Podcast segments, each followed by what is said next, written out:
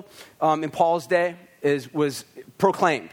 And when the gospel was proclaimed, people responded to the gospel and they were changed, transformed. And then thirdly, what happened was is that once the gospel was proclaimed, once people responded, ultimately what began to take place is that society was actually reshaped. The very social building blocks uh, were actually reshaped. And Paul basically lists three major building blocks in culture and society that were being impacted and transformed and affected by gospel thinking, gospel transformation. We talked about how the marriage is reshaped, how family is reshaped, and how the workplace is also reshaped. So last week we looked at how the marriage is reshaped. Today we're actually going to look at how the family is reshaped. Next week we'll take a look at how the workplace or the work environment is actually reshaped by the gospel. So again, you need to understand this. Because the heart of it at the, at the end of the day is really that we have a God that, yes, He cares about you as an individual. Absolutely. It's not less than that. But it's far more than that, far more broader, global, bigger than that, that God actually cares about society as at large. God cares about families. God cares about our marriages. God cares about the work environment that we oftentimes will find ourselves engaged in. So, the reality, reason why this is so important and so elemental is because every single one of us, at some point, are going to be involved in any one of these three spheres or maybe all three of them simultaneously. You know, you might at some point in your life be married and have a family and be working, and you will somehow need to learn how the gospel affects or reshapes you and your environment that you're involved in in those areas. Otherwise, what ends up happening, the flip side is, is that it just, the, the gospel becomes impotent. It just becomes nothing more than a privatized religion that you have quietly, safely tucked away in your heart that you do on a Sunday morning alone. It doesn't impact or affect your marriage. It doesn't change your family. It doesn't change or impact your workplace. And what I'm trying to say is that is not how God wired or designed for the gospel to work. The gospel is meant to bubble over. Think of it like a well just bubbling up, flowing over, splashing. Anybody who gets near it is going to get wet. It's the way the gospel is supposed to work out and begin to move its way out. So, I want to begin to take a look at this. And so, I want to ask you a question before we jump in, because again, like I said, we'll be talking about the, the relationship of the family. But in particular, what's really important that I want to kind of lead with or ask the question to stem off with is this question of when you hear the word father, what comes to your mind? When you hear the word father, what comes to your mind? Do you think happy thoughts? Do you think uh, something that brings a smile to your face? Do you think of good memories? Or to the opposite, do you think of pain, tragedy, hurt, loss, discouragement, abandonment? Um, what comes to your mind when you think about a father? In fact, most sociologists would agree that probably one of the most primary and most important relationships you will have in your life is the relationship with your father, for better or for evil, for good or for evil. And what I mean by that is that a father, even if a father was absent or not there, maybe he was there physically but not there emotionally or engaged in an emotional type of way, that lack of relationship can also have a very radical negative impact upon our lives. But conversely, father can have a very positive impact upon a child. Change their life, change the way they think, change the way they act, change the way they live by basically how he lives and how he operates within the family. So Paul knows this, so he begins to talk about this. Now, for some of us, I realize that probably for most of us, in fact, uh, you're not you're not married and you don't have children, and the idea of having children is the last thing on your radar screen. It may not even might not even register on your radar screen because it's the furthest, furthest thing from your mind, and that's fine. But what I want to encourage you to do is to resist the temptation to just simply forget about everything that we're talking about. Or you might have kids that are a little bit older. And for in your mind and your thinking is like they're already old and they are not necessarily going to be interacted or affected by this, so I can tune out. What I want to challenge you to think about is that in reality, every one of us in this room have parents. We have a father, we have a mom, we have a uh, some form of a um, uh, uh, someone that has watched us or raised us in our life, some form of a guard or a guardian has kind of led us, uh, or a grandma or grandpa or uncle or somebody in our life that has actually had an impact upon our lives for good or for evil. And so Paul is going to be talking about and addressing this role of family as we begin to take a look at this. This is important because statistically, I'll give you a nice little statistic, kind of like I did last week 81% of all men, all men, so that means that uh, 81% of all of you men in this room, at some point, you will have a child in your life. That means that there will be someone in your life that will look at you and call you dad. And if you don't feel the weight of that, you should. You should realize the importance of that reality of someone at some point being a dependent upon you. Uh, I think the statistic is around 86% of all women will at some point have a child. And so the point that I would make is this is radically relevant for every single one of us because according to the statistics, the majority of us will have children at some point in our lives, or even more importantly, every single one of us right now, by virtue of being here, are kids. We have a mom and dad, someone over us, someone that we've had some form of a relationship with. So this is really relevant, and I want to begin to take a look at this. So I want to begin by reading two verses. Uh, one, we'll take a look at the passage in Colossians, but then we'll take a look at a complementary passage of this in the book of Ephesians, chapter 6. So let's begin. We'll read Colossians chapter 3, beginning at verse 20, then we'll jump into Ephesians chapter 6. It says this Children, obey your parents in everything, for this pleases the Lord. Fathers, do not provoke your children lest they become discouraged. Okay, the next verse that we'll take a look at is Ephesians chapter 6, verses 1 through 4. Says this Children, obey your parents in the Lord, for this is right. Honor your father and mother, for this is the first commandment with a promise, that it may go well with you and that you may live long in the land. Verse 4 Fathers, do not provoke your children to anger, but bring them up in the discipline and the instruction of the Lord. Okay, what I want to do first, real quickly, is I want to just kind of break that down, or in other words, big theological Bible concept, theologian language. I want to exposit this, all right?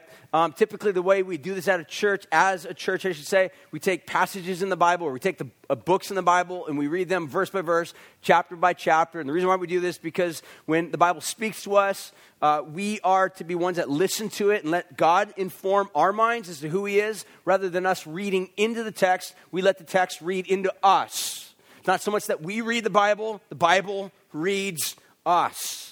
And so I want to take a moment and just let the text speak for itself and make a couple observations, and then we'll begin to unpack it. So, first of all, we'll look at three things very fast. One, it addresses children. There is an instruction for children to follow, and here's what children are to do. In those two parallel passages, one, children are to obey, children are to honor. Some are like, what is that in the Greek? In the Greek, the word obey is obey. All right, uh, honor in the Greek, the word is honor. It's, it's, it's, it's very just face value, is what it meant, uh, what it means, and what it's intended for us is that to obey and honor moms and dads. The second thing we'll take a look at is our fathers. There's a negative charge that Paul gives, and to the negative, he basically says, Fathers, don't provoke, don't frustrate, don't do things that antagonize or crush or oppress your children. We'll unpack that more in a moment. There's a positive instruction that Paul gives. He says, but instead, discipline them, raise them up, nurture them in the ways of God by way of discipline and instruction. So there's a negative and there's a positive, which we'll unpack more in just a moment. And then the third and final thing, with regard to just simple overview of the text, is Paul is then finally going to point out that all of this is to be done in a Christ centered way.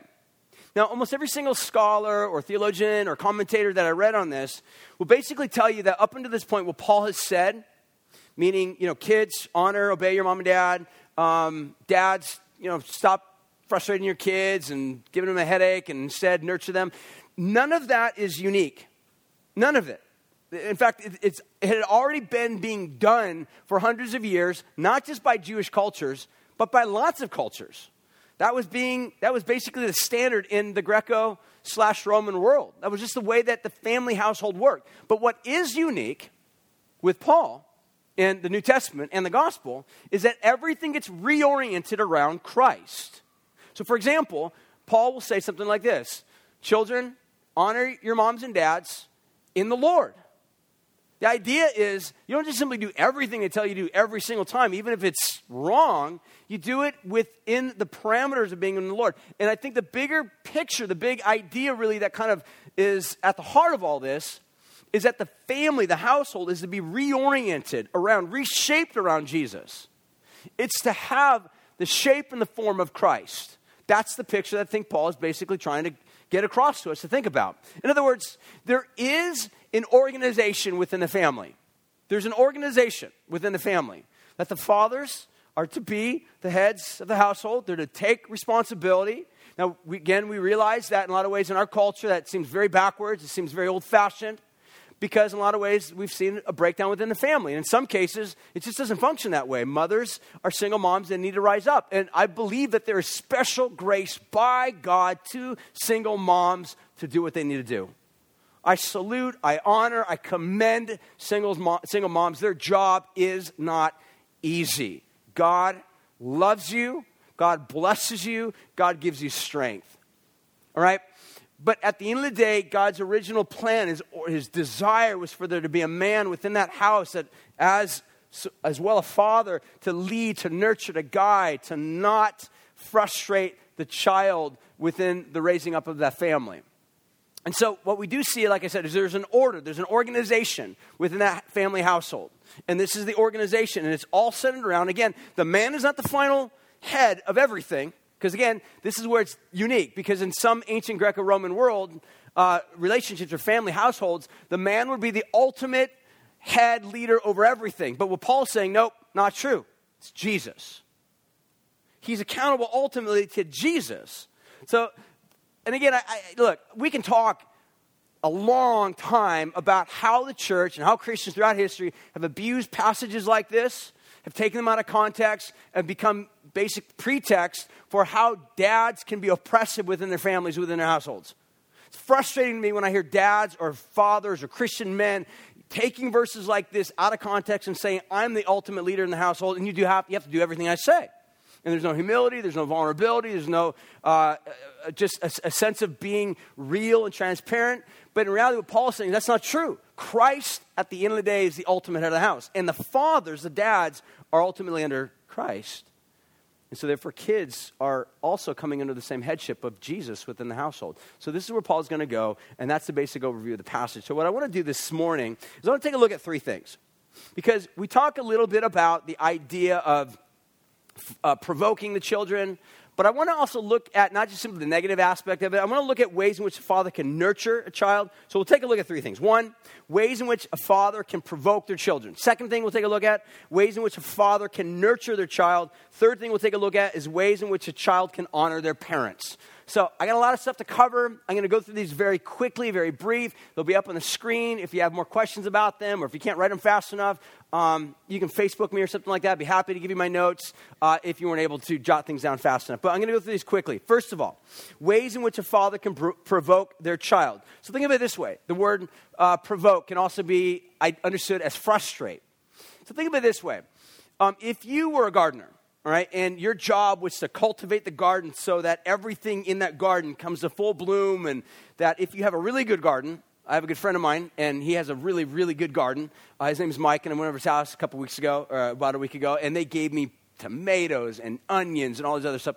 Great, amazing, good stuff. So, if you came over to my house, because I also had a garden over the summer, and my garden was was was it was sorry, dude. It was really bad.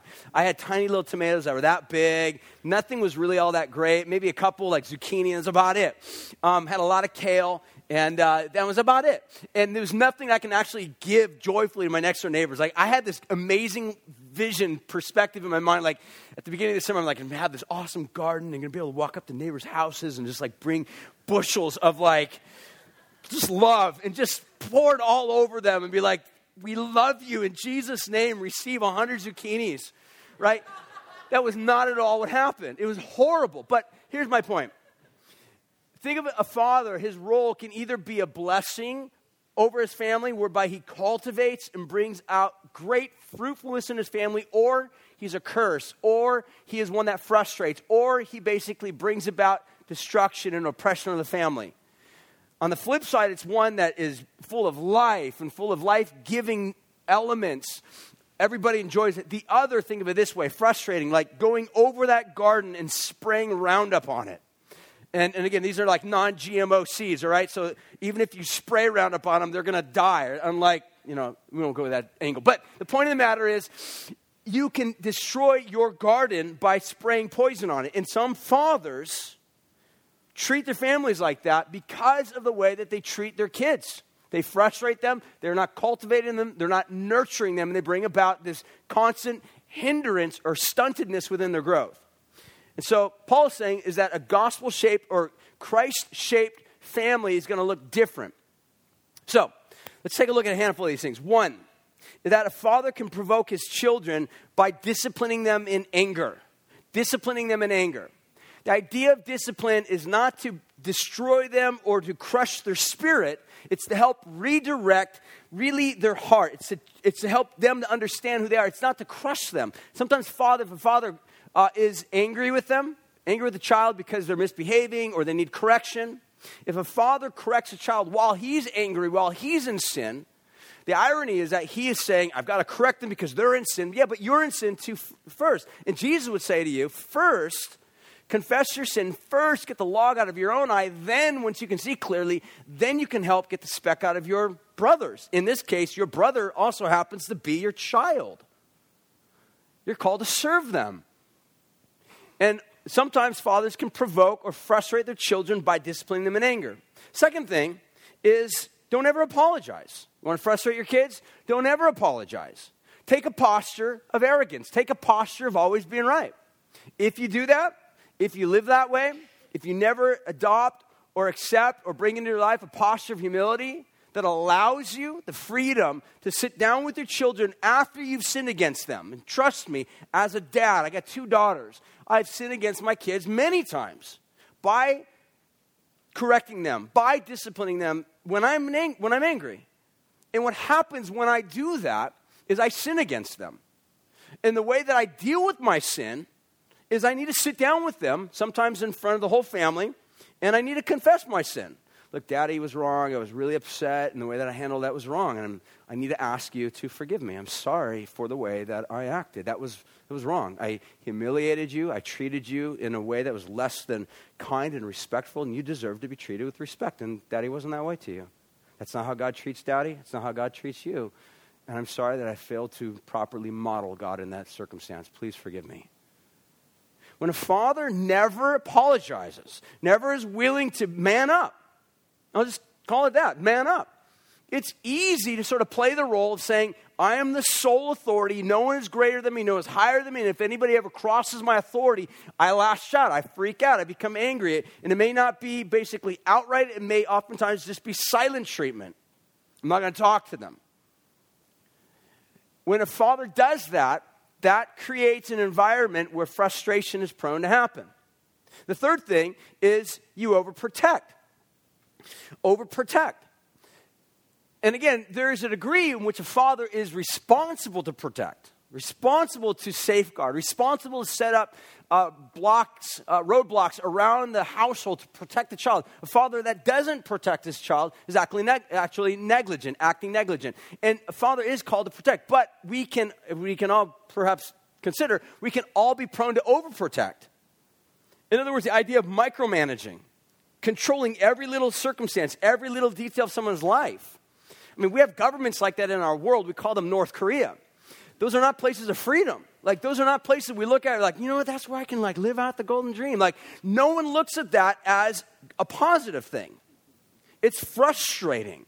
It frustrates. It hinders. It restricts life and liveliness.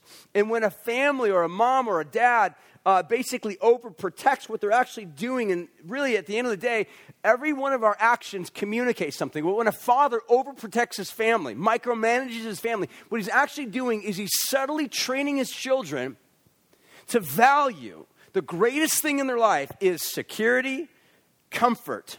Those are the two greatest things security, comfort, and control. And when I have security, when I have comfort, when I have control over my surroundings, I'm in the happy place. But when you begin to grow older, you begin to realize that there's a whole lot less in life that you have control over. And when a mom and dad is overprotecting and they communicate subtly by way of those actions that that's what's most important, they're not preparing them to live in this world. That is full of vulnerabilities, that is full of areas that can oftentimes frustrate or break down or bring about all sorts of areas where our lives don't go according to our plan. What do we do then? And so that can oftentimes lead to a level of frustration or provoking. Fourth thing is over expect. Over expect. And this is sort of the parent that oftentimes has very high demands, high expectations of their kids. Uh, they want them to excel, get straight A's all the time. They want them to excel within sports or excel in music or excel in some sort of art, whatever the case is. A parent can over expect something out of a kid. Now, is it good for a mom or dad to, you know, want their kids to get good grades so they can go to a good college so they can one day get a fairly decent job? It's totally fine. That's okay. There's no problem with that. But when a parent over expects, when a parent drives, when a parent is constantly frustrated, and you never really know, maybe some of you had parents like that. You never really knew if your mom or dad actually loved you or cared for you because your grades never measured up. You never practiced enough on your instrument. You never succeeded enough. You never, you know, scored enough goals to kind of get their affection to you. So literally, you were always on this insecure roller coaster, never really certain where your standing was at. What parents do when they treat their kids this way is they actually train their kids that the most important thing in your life is performance. Affection, approval comes from your performance. Do you see how this actually is absolutely contrary to the gospel? Because the gospel says it's not about your performance, it's about Jesus' performance for you. God doesn't accept you based upon how good you are, how often you pray, how many people you've led to Jesus, how often you go to church, how involved you are in your church, how much money you give away. If you have a perspective in your mind that that's how God thinks of you, how secure will your walk with Jesus be? You will always be insecure. You will always never be certain whether or not God loves you. You will never be sure if God cares about you. You, will, you may even find yourselves in circumstances in your life where bad things are happening. Maybe you got fired from your job, or maybe you got sick, you got you know, diagnosed with something. You might even begin to look at that and think, the reason why this happened to me is because God is, isn't happy with me. He's judging me. And the gospel says, no. There is no condemnation to anyone who's in Christ. God will not judge you. He judged his son for you. Jesus lived a perfect life for you. And what happens is when parents over expect, they frustrate their kids. Fifth, they got to move on. You never be generous. Never be generous. Only spend your money on your hobbies and your gadgets, and always say no to your kids. I mean, just always invest money in yourself. You know, a lot of times dads can be like, well, I love my kids. Follow the money. Where does the money lead you? If a dad has, you know, amazing gadgets, amazing toys, he's got a really nice boat, lots of, you know, motorcycles and all sorts of things, and his mom, the mom's driving around in a clunker car, and the kids are wearing like holey shoes and they look nasty, you know, you know really what's most ultimate within that father's life. It's not the kids, it's not his wife. Follow the money. Follow the money. What you're actually identifying, what you're actually noticing is you have a, a father who is invested in himself, but not in his children. He's generous with himself, but not generous with those whom God places in his life to be generous with. How is God with generosity? Extremely generous. Why does God care about generosity within the family? Because God's generous. I said this last week that one of the other important elements about all of this, so the reason why God cares about marriage is because if marriage is done right, Marriage becomes this unbelievably beautiful window through which Jesus is made much of. But the same is true with a family, because think about it this way a family is really one of the only places on planet Earth that we can find some semblance of quote unquote unconditional love. Right? Because it's within a family, you know that you can kick your sibling in the face and, you know, at three in the morning, and then at five o'clock at night in the afternoon, they're going to be your best friend again. It's unconditional love because there's a lot of acceptance and recognition and love within that family. So it's the closest thing that we have on this planet to anything that resembles anything like unconditional love. So here's my point God is generous. And when family is done right, family becomes this unbelievably beautiful window that can portray the beauty of God, of what unconditional love looks like, what forgiveness looks like, what acceptance looks like, what reconciliation looks like, what generosity looks like, even for those that maybe don't deserve it. So, what he's saying here, what I'm describing here is that if you are never generous, you will actually end up frustrating your children. Sixth thing, don't have any fun. Don't have any fun. Have you ever met those dads that are always serious? Everything always just has to be in order, always wants to make sure that the kids look great, their you know, clothing is nicely pressed and everything is just perfect and their lawn is perfectly manicured and everything in their life they want to have control over everything. And there's no room, no margin to actually have fun. One of the most amazing things when I think about is God. Is God fun or is God a stern grandpa? God is a fun father. He loves and takes great delight in the joy of his kids.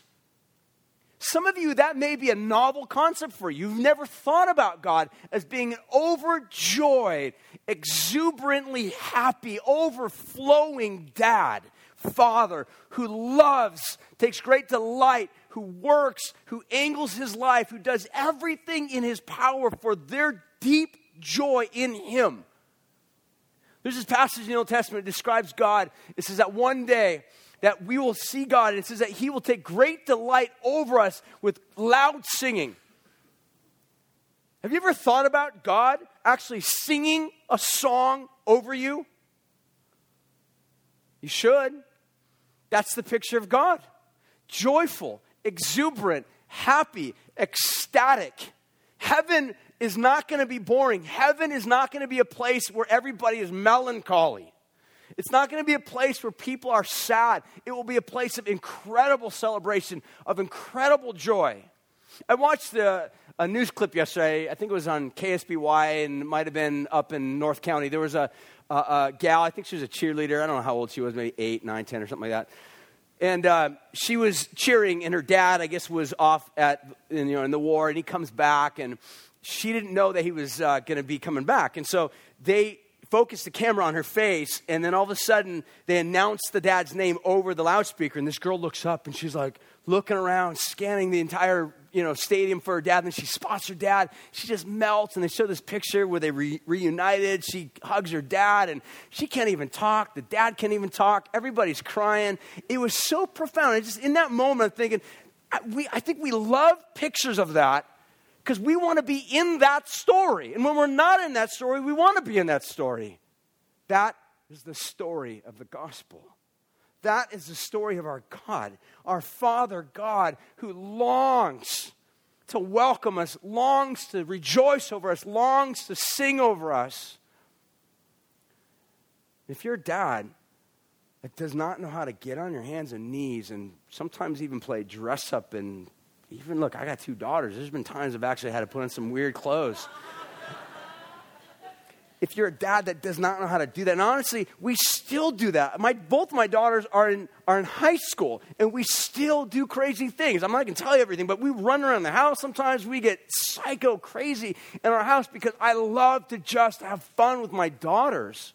I want them to grow up. I want them to leave one day to remember that growing up with my dad, he was fun. There are times that, yes, he can be stern. There are times, yes, that he can give me instruction and guidance and counsel. Yes, there are times when he's serious, but my dad was fun. I can remember my dad.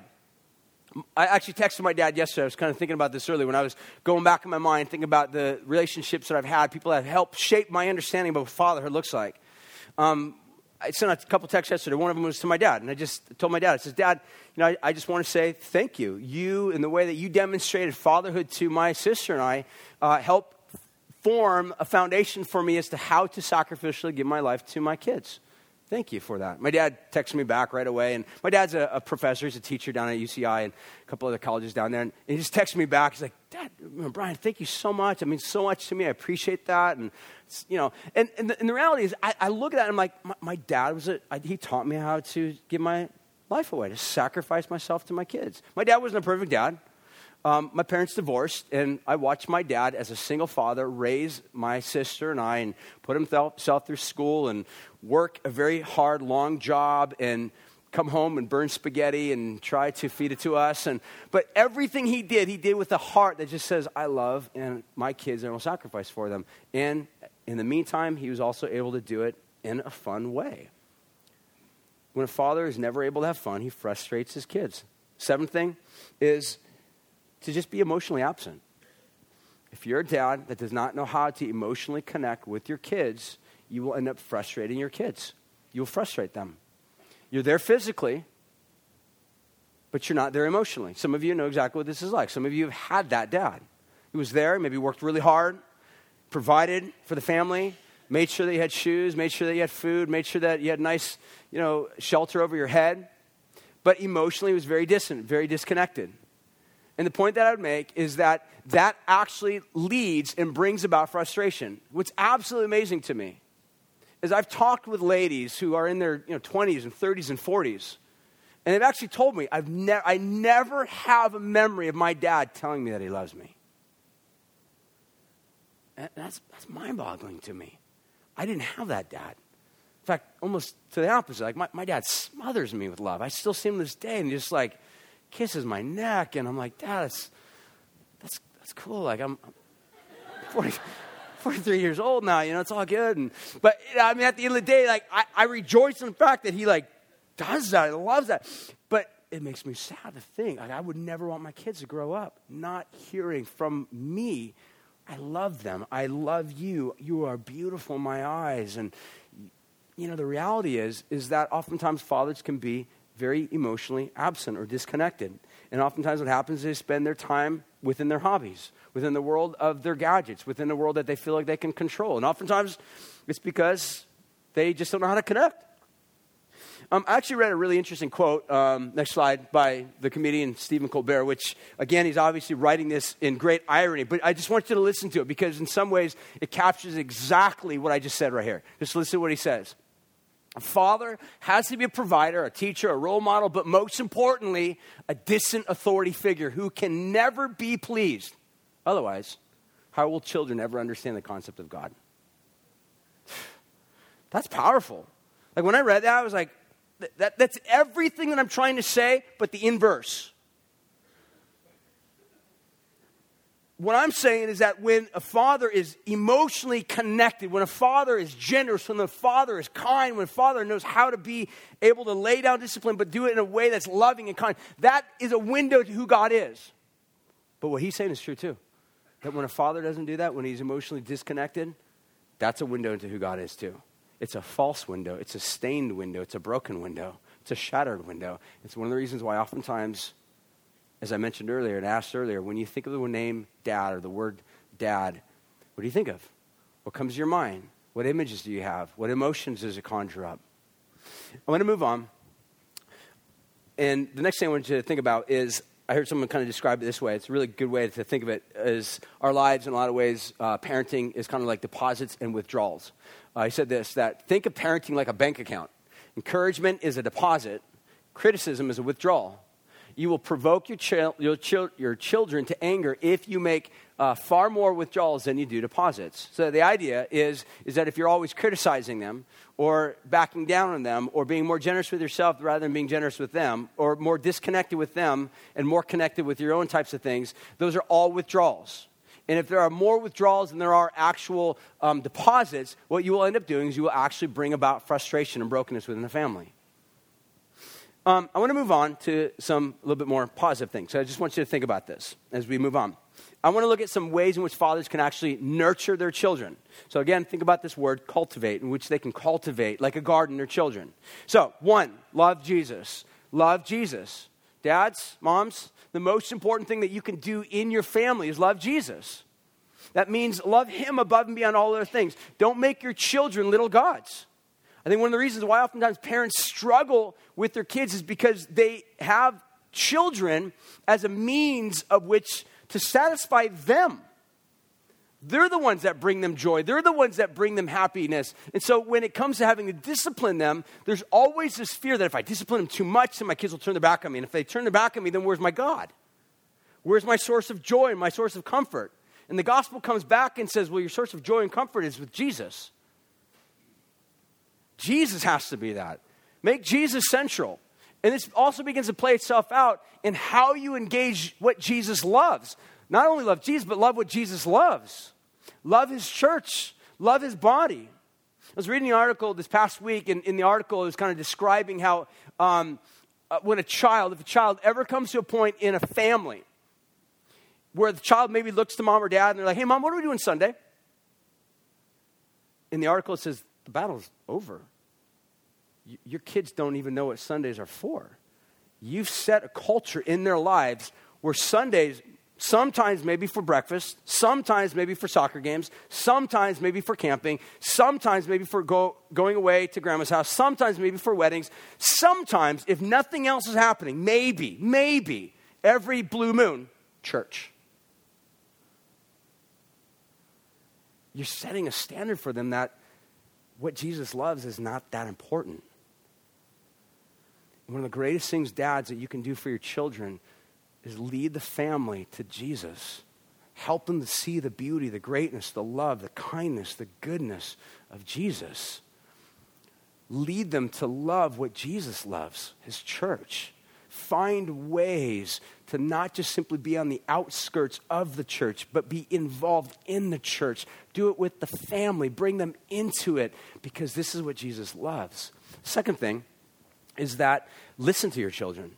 They're little people. They have minds, they think, they reason, especially when they're, when they're really young. There's not a lot that they reason with, so there's some there certain things that you can just say, don't do this, and they've just got to do it because they're not going to even understand it anyhow, even if you can communicate to them. But the older they get, the more they need to be instructed. So the older they get, when you set up a boundary and you say, don't cross that boundary, you, you need to be better at instructing them. Here's why we don't want you to cross this boundary because there's certain dangers or certain things. Uh, you got to be able to describe it to them. And then let them talk, let them ask questions. You know, for me, as, as a dad, um, maybe it's just kind of me confessing my own sins to you guys, but the reality is, as, as a pastor, I speak for a living. And if I carry that same posture in my home and I just speak for a living in my home, but never give an opportunity to listen, and I, and I do do that. It's one of my sins. It's one of the things that I fail in as a father. And if I don't listen to my kids and let them tell me what's frustrating to them or what's hurting them or what's causing pain or angst in their souls, then, and I just speak into them, I'm actually provoking and frustrating them. So I need to listen to them. So, listen. Third thing, eat together. Sounds really practical, but the reality is, is that just have a meal together. Food is not just simply to fuel yourself, it's also for fellowship. Um, there's an ancient word in the Greek that's the word companion. And the word companion actually comes from a composite of two Greek words, com, pan, and the idea is com is with, pan is the uh, ancient word for bread. It's the idea of people sitting down, breaking bread with each other. And when you do that, you become, there's a bond that happens, something that takes place, something that's forged over breaking bread together, getting your hands dirty from ribs, or doing something together as a family that involves food. There's just something that be, that's beautiful that arises out of that. And the Bible describes this. I think it's one of the reasons why, perhaps, even in the, uh, the, at the end of the book, it describes us coming together with King Jesus, our heavenly Father, God of creator of all things, and we will have a feast. God will set a feast for us, and we will be at that dinner table. It's absolutely amazing that God actually cares about food. And I realize in a lot of ways we live in a culture that's very fast paced my wife and I have a very, you know, we've got a lot of stuff in our lives. But one of the things that we decided, and it comes from a decision, you have to make the decision. For some of you, a lot of you guys are students. And for a lot of you, you have a very busy life, and your schedules might not necessarily lead you to sit down and actually having dinner or meals with your roommates. And the point is that one of these days you're going to get married. Because statistically, you will all at, at one point get married. And unless you learn how to break the cycle of never sitting down, having a meal with someone, and learn how to move into a new cycle whereby having a meal with someone, with your family, is important, it's Christ centered, then you miss out on many opportunities of being able to pour into your children and cultivate them and nurture them. Uh, fourthly, uh, discipline for behavior. The idea that he says to raise them up in the discipline and the instruction of the Lord. The word discipline um, can also involve this idea of, of, guidance and coaching and leading. It's the idea of disciplining their behavior. Now, the goal is, is to not just simply get them to act good, it's to get them to identify their heart. To understand, because all behavior actually arises out of our heart. In other words, what needs to really take place is the root causal issue first. Oftentimes, as parents, we can just simply look at the fruit of someone's life. So it's kind of like going out in your backyard and you see a bunch of weeds, and you're like, I get rid of the weeds. So you, you know, bring out the lawnmower and you set up a certain height and you mow the lawn. You mow the weeds. You haven't really actually eradicated the weeds, you just simply mowed them down. That's why two weeks later, the weeds are still there because you haven't really pulled them at the root. So the goal and the aim of a parent is to help lead and guide and coach and direct the, this, uh, the behavior of a child by actually going to the heart of that child. Fifthly, instruct for belief. So think of it this way all parents, their job is to, in, to give their children a Christian education. We have a culture in a lot of ways that's sort of been built around the concept of finding professionals to educate our children. We see this even within the larger body of culture at large, but we also see this happen in a lot of ways within the church. You know, we hire certain people that are professional to basically take care of our kids. We have a, you know, we hire a youth leader, or hire a junior high pastor, or hire a children's ministry director. And the ironic thing is that we actually have all of those people as a part of our church. But their job is to not simply be the end all of educating your children in the ways of God. They're actually there to help you, moms or dads, to help educate your children. God has placed you in that unique place to bring education of Jesus into their lives. The next thing is finished with this is sixthly, be reconciled to your kids.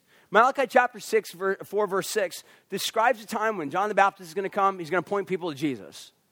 And there's a passage in the latter part of the book of Malachi and also the first part of the book of Luke where it says that one of the consequences or effects, I should say, of the preaching of this message that leads to Jesus is that the hearts of the fathers will be turned to their children and the hearts of the children will be turned back to their fathers. In other words, reconciliation will take place. Do you know that God cares about reconciliation?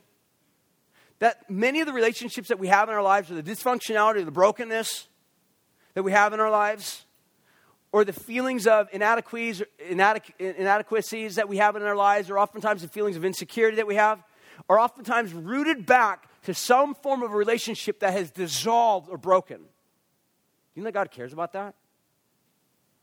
That the gospel truly wants to transform that and to undo that and to change that and to reshape that? And that there actually is hope?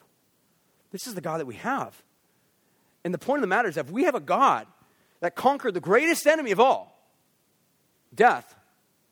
It is the greatest enemy of all that if he conquered death, how much more can he give us energy and power to conquer things in terms of a death in a relationship? This is the heart of the gospel reconciliation. I want to finish with some final thoughts with regard to ways in which children can honor their parents. First of which is obey their parents. Now, I need to uh, put some parameters on this because I think the text imposes these as well um, obey. The word obey, or the word children here um, in this particular two texts, um, oftentimes uh, identifies young children. So, young children are required to obey their moms and dads. Um, if you're 43 years old and you're living on your own, you are not required to obey your mom and dad, just FYI. You're not, because your mom and dad might actually be giving you really horrible advice and if you're like straitjacketed and it's like, well, the Bible says I must obey my children, my, my mom and dad, and you're like 43 years old and your mom and dad is a drug addict, and they're like giving you bad advice, and like, I gotta obey it. That's not at all what the text is saying. If you're a little kid and you're living at home, you're to obey your mom and dad. But again, Paul adds this instruction in the Lord. Jesus. He's part of this whole thing. If you're living at home, all right, let's say you're 23 years old, all right, you're living at home, don't have a job, still sleeping in your you know, Star Wars pajamas, and mom is kind of making you breakfast every morning, tucks you in at night, um, you, you are required to some degree, some level, o- obey. You're, you're living under the jurisdiction of, of home. I mean, it's, it's just part of the actual role of responsibility and relationship. So, obedience is an important element. Now, again, with its limits.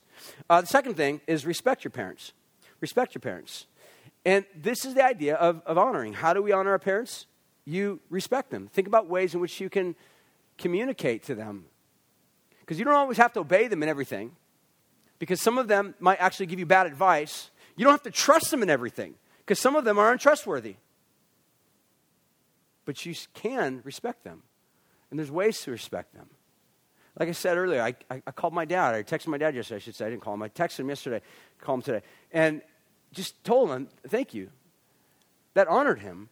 And there's ways that we can think about honoring our parents. But one of the reasons why we oftentimes can't, because some of us right now, if you were to think about ways, what are some things in your parents' life, your mom or your dad, because maybe you didn't have a dad, so there's maybe not that much you even know about your dad that you can actually show honor to him because you just don't know him. Lack of information. But you have a mom or a guardian or a grandma or someone in your life that you can. But let's say you can't. Let's say they're, they're there in your life and maybe they did some good things, but at some point you are not free, you're not capable, you're not able to actually honor them because, which leads to the third and final thing. One of the ways in which you can honor them is you forgive them. And one of the reasons why we can't forgive them is because we have held them up too high in our, our mind. And what we've done is what the Bible describes as we made them an idol. Now, here's an interesting thing.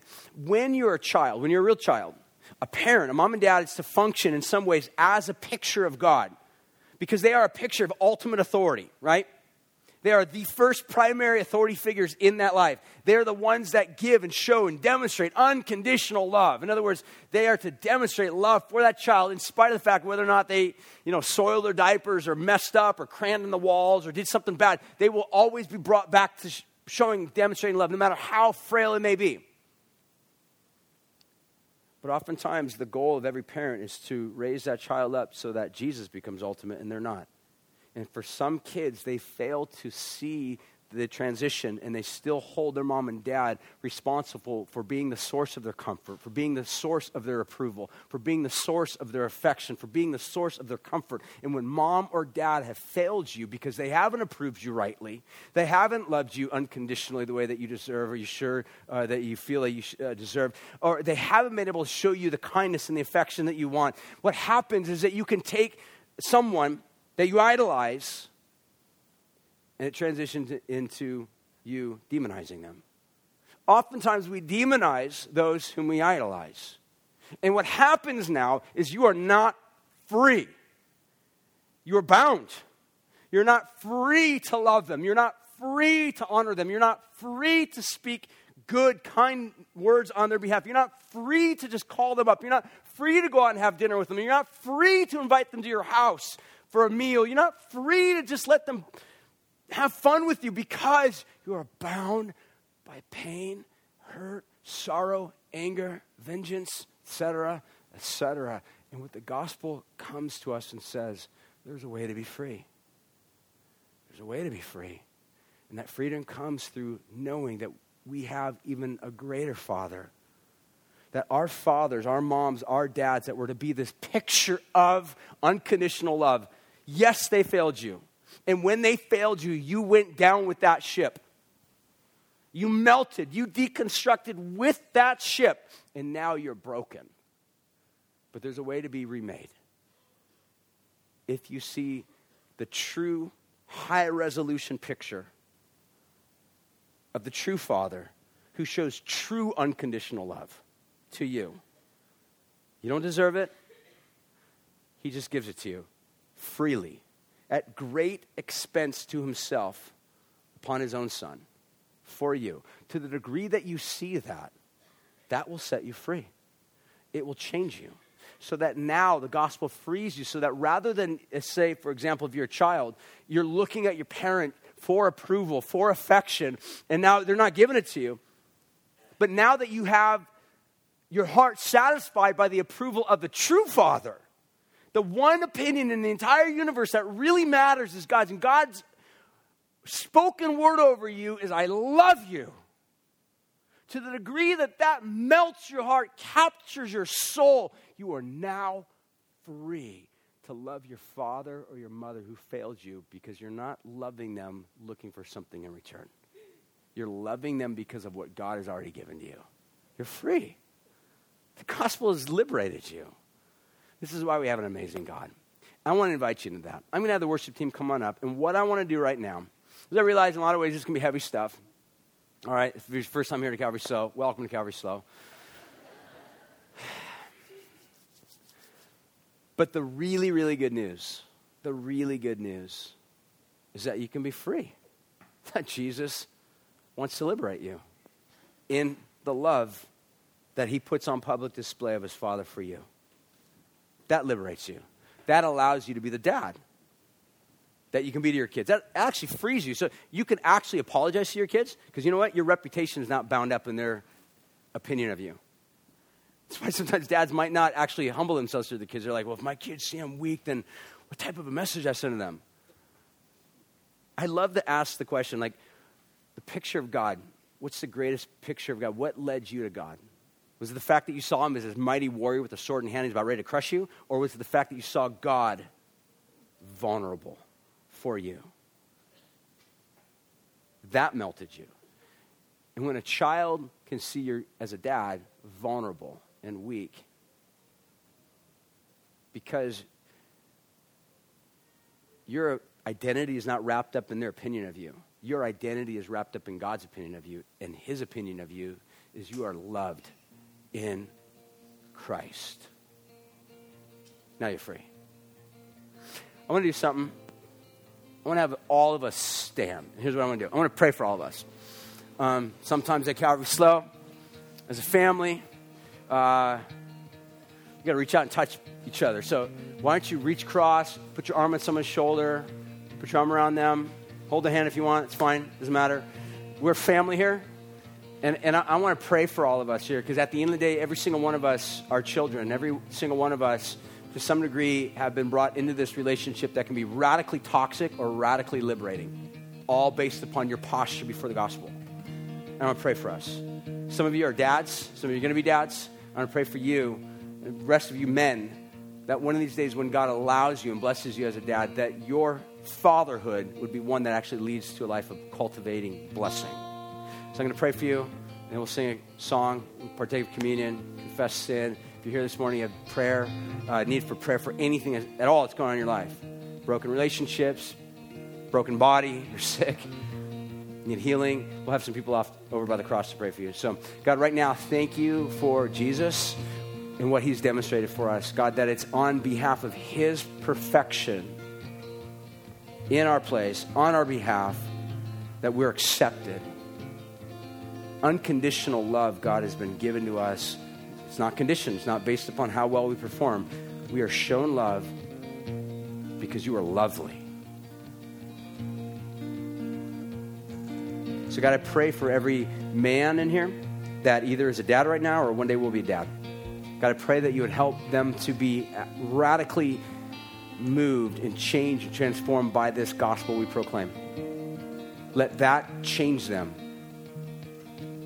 so that one of these days when they have children, or if they have children right now, or if they've got children that are already grown, and maybe there's ways in which they can bring restoration in their lives, God, I, pray that they would do that and wear that role in a way not to earn your favor, but because they already have your favor, and because they want to use that platform, that stage, that image as a way of making much of Jesus. God, in order to do that, we've got to be liberated. We've got to be set free. So set people free here right now. Let's sing.